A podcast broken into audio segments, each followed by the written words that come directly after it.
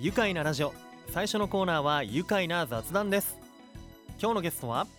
宇都宮市の陽東にあるカラス被害対策コンサルティング会社株式会社クローラボ代表の塚原直樹さんです。よろしくお願いいたします。よろしくお願いします。いやご無沙汰しております塚原さん。はいご無沙汰してます。2018年にご出演いただいて以来のね今日を迎えました日本全国のねカラス被害に悩む方々のために日々塚原さんは研究そして製品の開発を続けられているということはもうずっとこの間もね耳にしておりました。ありがとうございます。今日はまた来てくれてありがとうございます。こちらこそ。えー、まず、まあ、今日ね初めて聞くよという方のために改めて株式会社クローラボどんな会社なのか教えてください。はい、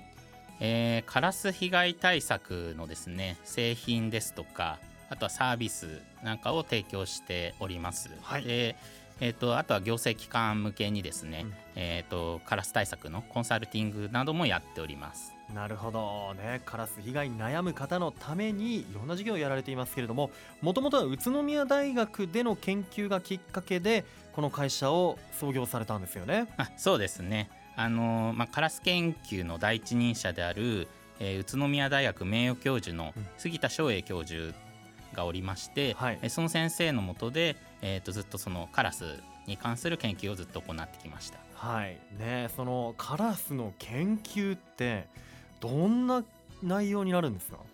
えっとですね私がやっていたのは、主にそのカラスの鳴き声に関する研究ですね。まあ、要はあのあのカーがですね、うん、どういう意味なのか。カーがどういう意味なのか、ね、カラスが何を喋ってるのかっていうのを明らかにするっていう、まあ、そういう無茶ぶりをですね、ええ、杉田先生からテーマとしていただきまして、え、でそこからずっと研究続けていてですね、はいあのまあ、カラスの鳴き声っていうのが、うん、まあ、非常に多様だっていうことが分かりまして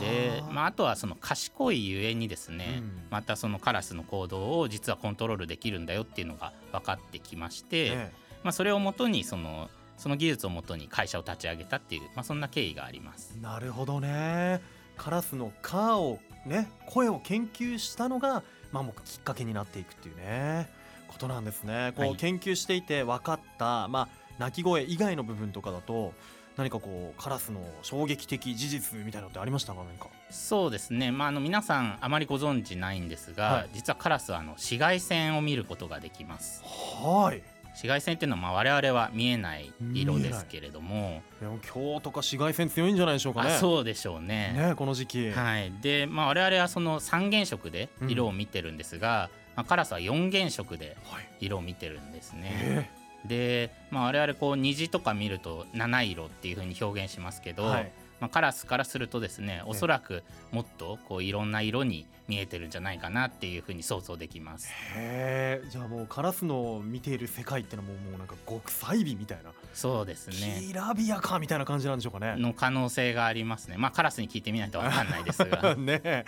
カラスって色黒いじゃないですか、はい、我々が見るとね、はい、カラス同士でカラスのボディというか体を見るとやっぱ色がこう違って見えたりするんでしょうかね。あその可能性はかなりありまして、ええ、でカラスのオスメスっていうのは、はい、我々が見ると見た目だと区別できないんですけれども。真っ黒。はい、真っ黒でして。でただもしかしたらカラス同士で見ると、うん、カラスのオスはすごくこうキラキラしてるとかですね、まあ、そういったことはあるかもしれません。へ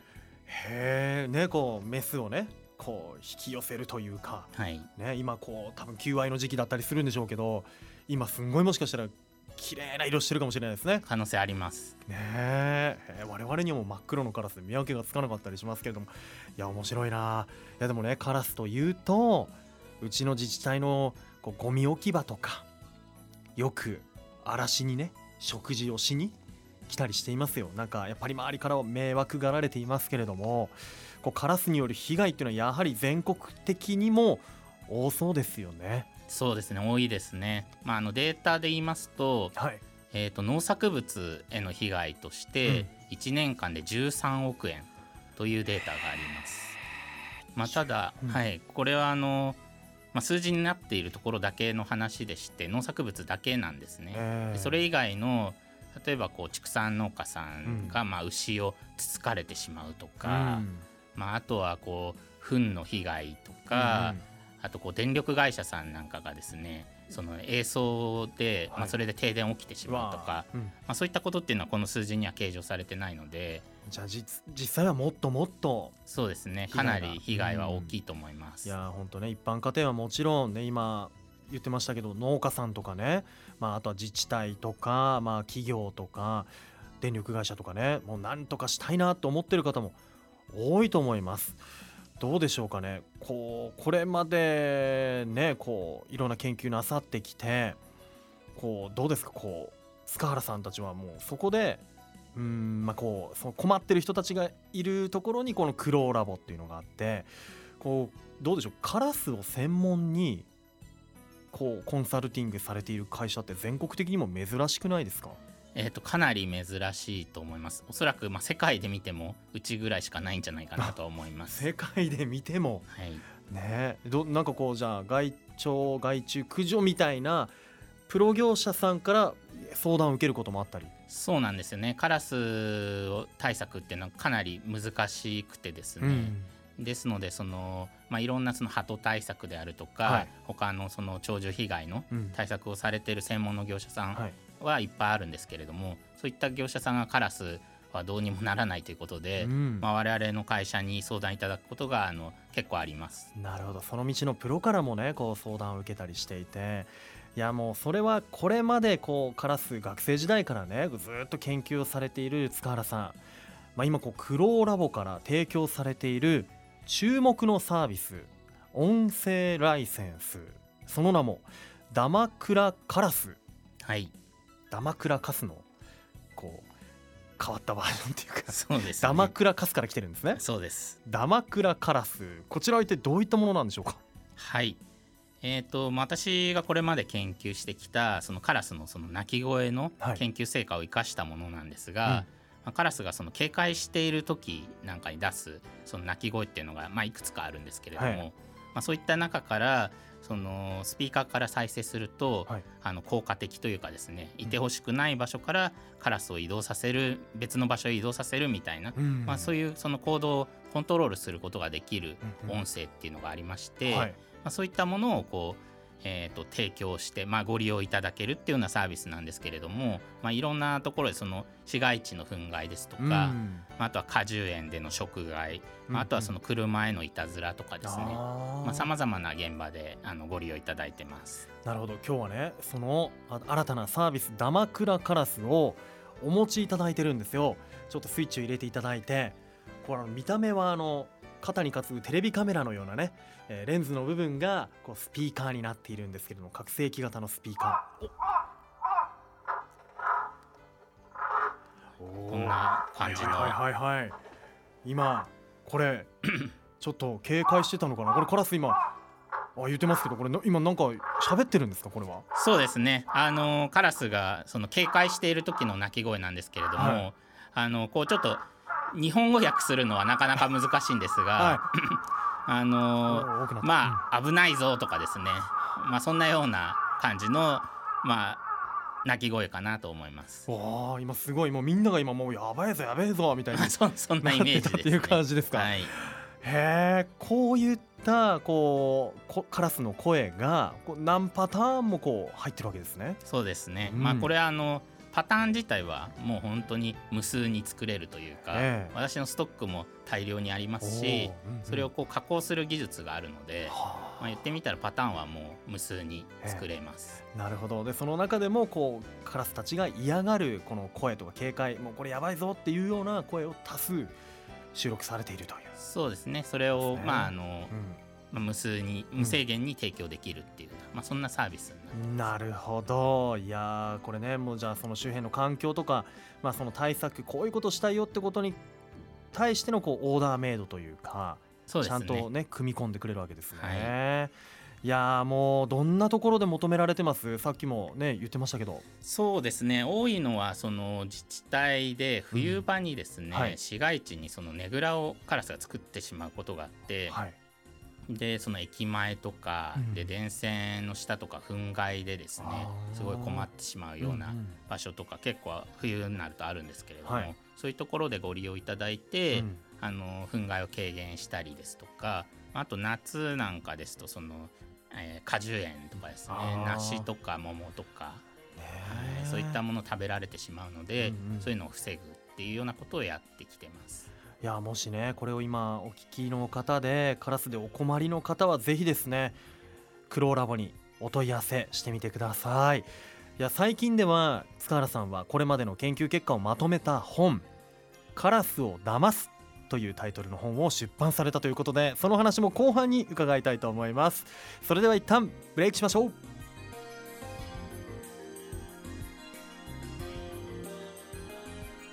愉快な雑談。改めまして今日のゲストは宇都宮市養島にあるカラス被害対策コンサルティング会社株式会社クローラボ代表の塚原直樹さんです。改めましてよろしくお願いします。よろしくお願いします。えー、このカラスコンサルティング会社のクローラボは宇都宮市養島これは宇都宮大学の養島キャンパス内にあるんですよね。はい。さあ皆さんお待たせいたしました。起業されて3年今までの研究え宇都宮大学時代からの研究をまとめた本を、え今年2月10日に NHK 出版から塚原さん出版出版されました。タイトルは「カラスを騙す」ということでね。オレンジ色の表紙に黒で「カラスを騙す」と書いてありますが、えー、このタイトル結構挑戦的なものを感じますがどのような内容になってるんでしょうか？はい。えーと、これまでのですね私の19年間の、はい、えー、と研究ですね。主にその鳴き声の研究ですけれども、はい、まあ、それを中心にこうどうすればカラスの行動をコントロールできるかとか、まあ、そういった研究の紹介に加えて、うん、まあ、あとはその基本的なカラスの生態について紹介してます。うんうん、実はカラスってこういう生態なんだよみたいなものも学べるようになってる。そうですね、うん、あのまあ、やっぱりそのカラスっていうのはすごく賢いんですけれども、まあ、その中でも特にあの記憶力っていうのが高いんですね。でなんですけど、うん、まあ、あのそうすると結構こう怖がる方もいらっしゃるかと思うんですが、はい、まあ、実は結構その臆病でして意外と。そうなんですよ。で人を恐れてるというわけで、まあ、そこまでこう過剰にですね、ええ、恐れる必要はありません。あこうもう人間が街中歩いててカラスがあ近くにいるってなってもそんな怯えることないよっていうそうですね。向こうの方がはるかに、まあ、人に対して怯えているというか。うん。じゃあそんなにやっぱり恐れる必要はないかな、ね、そうですね。で記憶力がいい。他にもなんかこういいところじゃあ例えばなんかこういうの苦手だとかってあるんですか何か？そうですね。まああの、まあ、なかなかこうこれをやっておけばカラスが来なくなるとかそういうのって難しいんですけれども、えっ、ー、とこう環境の変化というか、はい、まあ、新しいものに対して結構こう、まあ、やはり臆病っていうことがあってですね。で記憶力もいいので、うん、こう変化があることに対してですね、まあ、非常に敏感で、うん、まあ、それでこう、まあ、新たなこう、まあ、ちょっと目新しいものを置いただけで来なくなるっていうようなことはあったりしますね。うん、なるほどね、まあ、こうよくかかしとかね対策で置かれてる方いますけど、はい、かかしの位置をこうまあこう一定期間過ぎたらちょっと違うところに置いてみようとか。そうですね。位置を変えるっていうのもいいですし、うん、まあ、あとはその色に対して敏感っていうのもあるのでまあ、置いてあるものの色を変えるとか、うんうん、まあ、それだけでもですねあの変化があってカラスがあのちょっとなんだっていうふうに警戒してですね近づかなくなるっていう場合があります。あれあれなんかちょっと違くないみたいな。あそうこの間となんか違くない？え怖いんだけどみたいになるわけですね。そうですねへえあどうなんですか？鼻とか嗅覚とかどうなんですか？鼻は非常に悪いです。ああじゃあ匂いで撃退とかそういうのは難しい難しいですね。するんですね、はい、へえいやまあそもそもこう人間の生きている生活圏とカラスが生きている生活圏ってもうすごい近い感じがするんですけど、はい、その辺いかがですかそうですねあのイノシシとか見たく、うんもともと住んでるのが山奥とか、うん、そういうわけではなくてですねまあ、我々ともうほぼ同じところにカラスは住んでるわけですよね。まあ、夜になるとそのねぐらとかに帰りますけれども、はい、まあ、それも市街地の中のこう神社とかですね、うんうん、まあ、あとはこうちょっとした森みたいなところ、うん、まあ、そういったところに住んでますので、まあ、基本的にはもうかなりあのかぶっちゃってますね。なるほどね。だからだとしたらじゃあカラスをなんていうんですかね駆除というよりかうまく共存し合うっていうのが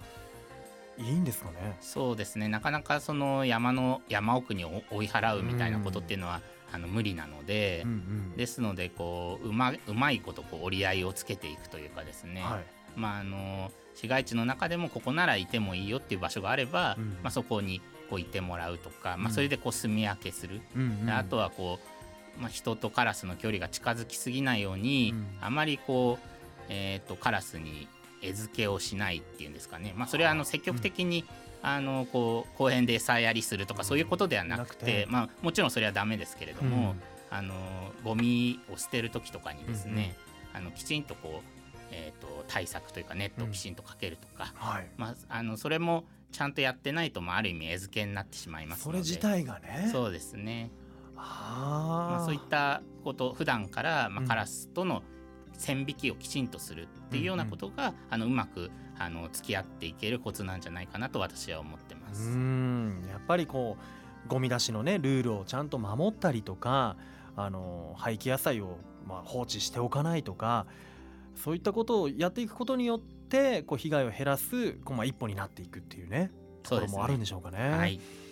その他どうでしょう？今すぐ簡単にこう取り組めそうなカラス対策ありますか？そうですね。我々のまあ身近なところで言いますとそのまあゴミ置き場なんかがそうだと思うんですが、はい。まあ、基本はそのゴミの量とかもですね、うん、まあ、今ステイホームとかで、うんうん、あの在宅でゴミがどんどん増えちゃってると思うんですけれども、うん、ゴミが増えるとネットで追えなくなってしまったりとかですね、うんうん、そういうこともありますのであのまずはそのゴミを削減するというかですね、うんうん、なるべくゴミをあの多く出さないっていうのは基本だとは思うんですが、はい、まあ、さらにこうどうしても出ちゃうものは仕方ないので、うん、出すのであれば、まあ、あのカラスにつつかれないようにしっかりこうネットをかけるとか、まあ、そういった対策をしていただくっていうのがまずは必要だと思います。うん、それからあとはですねそのさっきも言いましたけどその環境の変化にすごく敏感なので、うんはい、こう目新しいものみたいなのをこう置くだけで来なくなるってことがあるので、うん、まあ、そういったことも試していただくといいのかなって思うんですが、はい、ちょっと1点ですね、ええ、あのこれは本にも書いてあることなんですけどあのそういったこう用心させる対策の中で重要なのは、こう置いておくとずっとしばらく置いておくとですね必ず慣れますので、うん、こう慣れて効果がなくなった時点できちんと撤去するってことが大事なんですね。ずっと置きっぱなしにしない？そうですね、うん、まあ、そこだけ気をつけてあのこう手を変え品を変えですね。やっていただけると、うんうん、あの比較的こう効果が続くかなと思います。ね、絶えずこう変化を作っていくっていうね定期的にね。はい、あとどうでしょうこれからの季節ね暖かくなって夏に気をつけたいこととかってありますか？はい。えっ、ー、とまさに今子育てシーズンなんですが、はい、あのーまあ、カラス親ガラスがですねその子ガラスをこう守りたいがためにというか、うんうんうん、まあ、決死の覚悟でカラスはやるんですが人に対してこう威嚇攻撃をすることがあるんですね。うん、で、まあ、一番はあのそういう時はカラスに近づかないっていうことが一番なんですが、うん、あの多くの人はそのカラスがどこにいるかとかよくわからないと思いますので。で、えー、とそういった時にですね、まあ、カラスが発してるメッセージをきちんとこうあのキャッチしてあげるってことが重要でして、うんう。ん、あの一つはこう、まあ普段なかなか聞かないような鳴き声がありまして、でそれはカラスがその威嚇してる時の声なんですが声なんですか、はい、でちょっと濁った低めのですねガーガーって感じの声があるんですね。でそういった声を聞いた時は、うん、カラスが威嚇してますので、まあ、おそらくこれからの時期12ヶ月はですね、うん、あのその声を聞いたらちょっとその周辺にカラスがいないかどうか確認してもらって、ええ、いたらカラスの方をこうあのカラスから目を離さないようにしてもらって、うん、でカラスの方を見てればですね、うんうん、カラスも人の怖がってるので、うん、あのむやみやたらに襲ってこないというか。なるほど、はい。えー、じゃあこれからの時期はちょうど子育て中のカラスをあまりこう刺激しないねヒナも含めでこうガーッと低い濁った声をしていたらもう注意をして、はい、でカラスを見つけたらそこから目を離さないで自分は移動をすると。そうですね。いうことですね、はい、いやよくわかりました。いやそれとね今日前半でもご紹介しましたダマクラカラス。こちらを利用したりあとは本がありますよ。NHK 出版、えー、新著です。カラスを騙す。これを読んでカラスの生態を理解すれば、まあ、さらにこうカラスとの共存といいますかよくできそうな気がしますね。はいさあそれではここでクローラボ塚原さんのこれからの目標メッセージぜひ聞かせてください。はい。えーとまあ、我々がやってる対策っていうのもですね実績は上げてるんですが、まあ、まだまだ完璧ではないというか、まあ、うまくですね対策できていない場所もあるので、まあ、そういった場所、まあ、どんなそのニーズに対してもお答えできるような形で、えーとまあ、技術開発というか研究を進めていきたいなっていうところが一つと、まあ、あとはそのユーザーさんお客さんにですねあの使いやすいような形でえーと、サービス提供していけたらなと。であのー、まあ、今ちょっとなかなかコスト面でですねあの結構難しい面があると思うので、まあ、広く使っていただくためにできるだけコストを下げてですね、えーとまあ、広く使えるようにしていきたいなっていう目標を持ってやってます。いやこれからもね研究と開発そしてもうみんながこう取り入れやすいようにね、えー、いろんな部分も大変だと思いますけれども頑張っていってください。ありがとうございます。ぜひカラス対策お悩みの方は、えー、著書カラスを騙すこちらもお読みいただきたいしぜひクローラボのホームページもチェックしてみてください。では塚原さん最後にこのワードで一緒に締めたいと思います。ではいきますよ。カラスを騙して愉快だ。宇都宮これからもカラス被害の問題を抱える場所救ってください。愉快な雑談。今日のゲストは宇都宮市陽東にあるカラス被害対策コンサルティング会社株式会社クローラボ代表の塚原直樹さんでした。どうもありがとうございました。ありがとうございました。住めば愉快だ。宇都宮